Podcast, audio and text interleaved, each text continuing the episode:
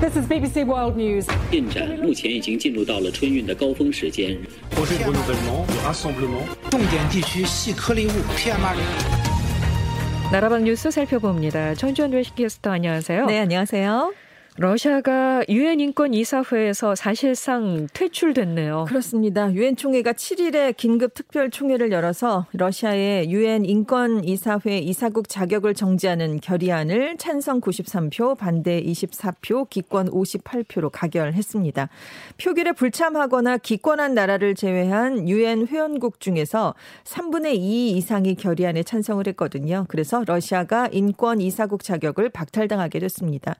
유엔 인권이사회에서 퇴출된 두 번째 나라인데요. 그 2011년에 반정부 시위대를 폭력 진압했던 리비아에 이어서 두 번째고요. 네. 안보리 상임이사국이 자격이 정지된 건 러시아가 처음입니다. 러시아군의 우크라이나 민간인 학살을 이유로 미국이 이번 결의안을 추진했는데요. 서방 국가들 그리고 우리나라가 찬성표를 던진 반면 북한, 중국, 이란은 반대표를 던졌습니다.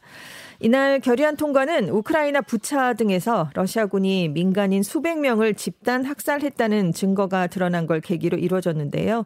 심각하고 또 조직적인 인권 침해를 저지른 나라는 유엔의 인권 이사회 이사국 자격을 정지할 수 있다는 유엔 규정이 근거가 됐습니다. 러시아는 이번 결의안 통과로 앞으로 유엔 인권 이사회에서 결의안을 제기하거나 표결에 참여하지 못하게 됐고요. 발언권도 잃게 됐습니다. 자격 정지에도 불구하고 러시아가 명목상 유엔 인권 이사회 이사국으로 남아 있을 수는 있었는데요. 러시아가 곧바로 탈퇴를 선언했습니다. 네. 러시아가 우크라이나에서 민간인 피해를 키울 수 있는 신형 대인 지뢰를 사용하고 있다고 국제인권단체 휴먼 라이츠 워치가 지적을 했는데요. 이게 사람의 움직임을 감지해서 폭발하는 것으로 알려지고 있어요. 그렇습니다. 우크라이나 제2도시인 동부 하르키우에서 지금 우크라이나 폭발물 전문가들이 러시아의 신형 대인지뢰인 POM3를 발견했다고 밝혔는데요.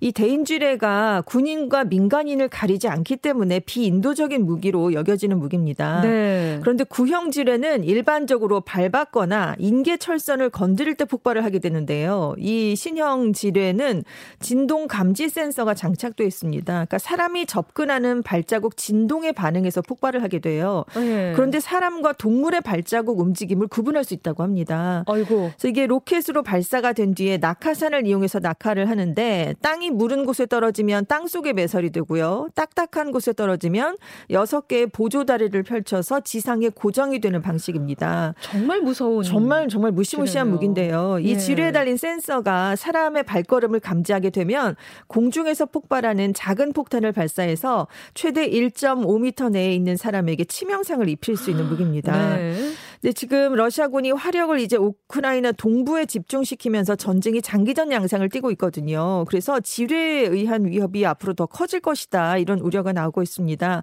근데 2020년 기준으로 지뢰 피해자의 80%가 민간인이거든요. 그러니까 민간인 피해는 더 커질 것으로 보이고요. 1997년에 체결된 대인지뢰 금지 협약에는 현재 164개국이 가입해, 가입해 있는데 우크라이나는 협약에 가입해 있지만 러시아가 또 가입되지 않습니다. 음. 그래서 휴먼 라이츠 워치는 금지된 대인지뢰를 사용하는 데 대해서 전 세계가 러시아를 규탄해야 한다라고 촉구했습니다. 아니 이런 무기를 생산했다는 것 네. 자체도 참 너무 끔찍하죠. 비인간적입니다. 네, 그렇습니다. 우크라이나 전쟁이 길어지면서 기약 없는 난민 생활보다 위험을 감수하더라도 가족과 함께 고국을 지키겠다. 이렇게 다시 우크라이나로 돌아오는 피난민들이 있다고 합니다. 그렇습니다. 우크라이나 국내외 피난민 수가 700만 명을 넘어섰고요. 이 중에 국외로 대피한 사람들이 지금 400만 명 이상에 달하고 있는데요.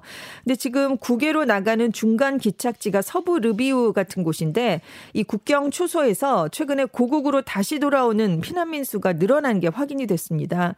전쟁 초기보다 귀국한 사람들이 10배 정도 증가를 했고요. 르비우에 머물고 있던 국내 피난민들도 절반 가까이 다시 고향으로 돌아가고 있는데요. 대부분 여성과 아이들입니다. 왜냐하면 전쟁 발발 직후에 18세에서 60세 남성들은 국가 총동원령이 내려져서 출국이 금지됐었기 때문입니다. 네.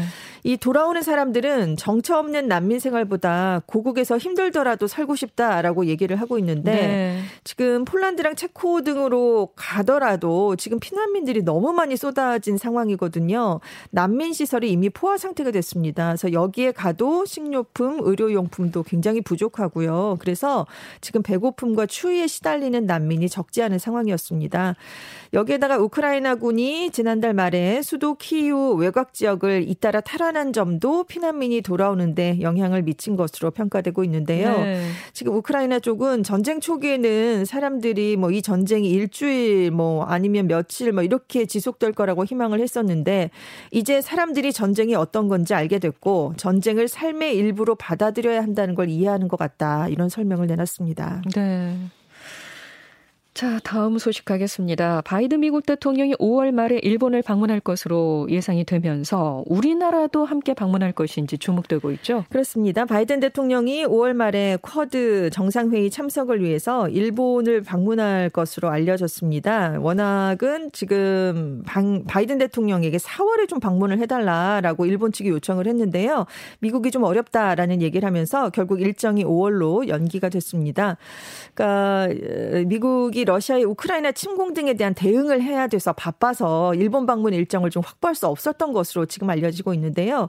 일본이 좀 4월에 방문해 달라고 요청한 이유는 우크라이나 문제 또 북한의 잇따른 미사일 발사처럼 양국 간에 시급하게 논의해야 할 과제가 많기 때문이다라고 일본 언론들이 분석을 했습니다. 만약에 이제 바이든 대통령이 5월 말쯤에 일본을 방문하게 되면 이어서 우리나라 그러니까 한국도 찾을 가능성이 있다라고 교도통신이 전했는데요. 이 경우에 5월 10일 취임하는 윤석열 대통령 당선인 그리고 바이든 대통령의 첫 번째 정상회담이 이루어지게 됩니다. 네. 프랑스 대선은 현지 시각으로 10일 치러집니다. 어, 저희가 올해 정말 뭐 대선도 많고 네. 중간 선거도 많고 여러 가지 선거들이 각국마다 있다 이런 얘기들 전해드린 적이 있는데 어, 바로 코앞으로 다가왔네요 프랑스 대선. 그렇습니다. 근데 당초 재선에 도전하는 마크롱 대통령이 굉장히 유리하고 승리할 것이다 이렇게 예상이 됐었는데 네. 지금은 또 상황이 바뀌었다면서요? 그렇습니다. 6일 여론조사에서 마크롱 대통령 지지율이 27%로 1위를 달리긴 했는데요. 2위인 국민연합의 극우 성향 후보 르펜 후보의 지지율이 23.5%였습니다. 두 후보 간의 격차가 지금 3.5% 포인트 차밖에 나지 않는 그런 상황인데요. 네. 그동안 마크롱 대통령이 우크라이나 사태에서 중재자를 자처하면서 여유 있게 승리할 것으로 예상이 됐는데 이게 전쟁이 길어지니까 지금 지금 사람들이 경제 문제에 대한 그런 불만이 더 커져버리는 현상이 됐습니다. 그동안 르펜 후보는 국내 문제에 굉장히 집중하고 서민 공약을 내놨거든요. 그래서 지지율이 막판에 지금 굉장히 올라가고 있는데 지금 투표 기권율이 얼마나 될지가 대선의 최대 변수로 떠올랐는데 극우 성향 후보들은 뭐 어떻게 돼도 결집을 하는 경향이 있지만 지금 마크롱 대통령은 중도 성향이거든요. 네. 그러니까 이 중도 성향 후 저기 투표하는 분들이 나가지 않으면 마크롱 대통령에게는 재선이 좀 불리해질 수 있습니다. 투표율이 또 굉장히 중요해졌군요. 최대 변수가 됐습니다. 알겠습니다. 지금까지 전주현 외신캐스터와 함께했습니다. 고맙습니다. 네, 감사합니다.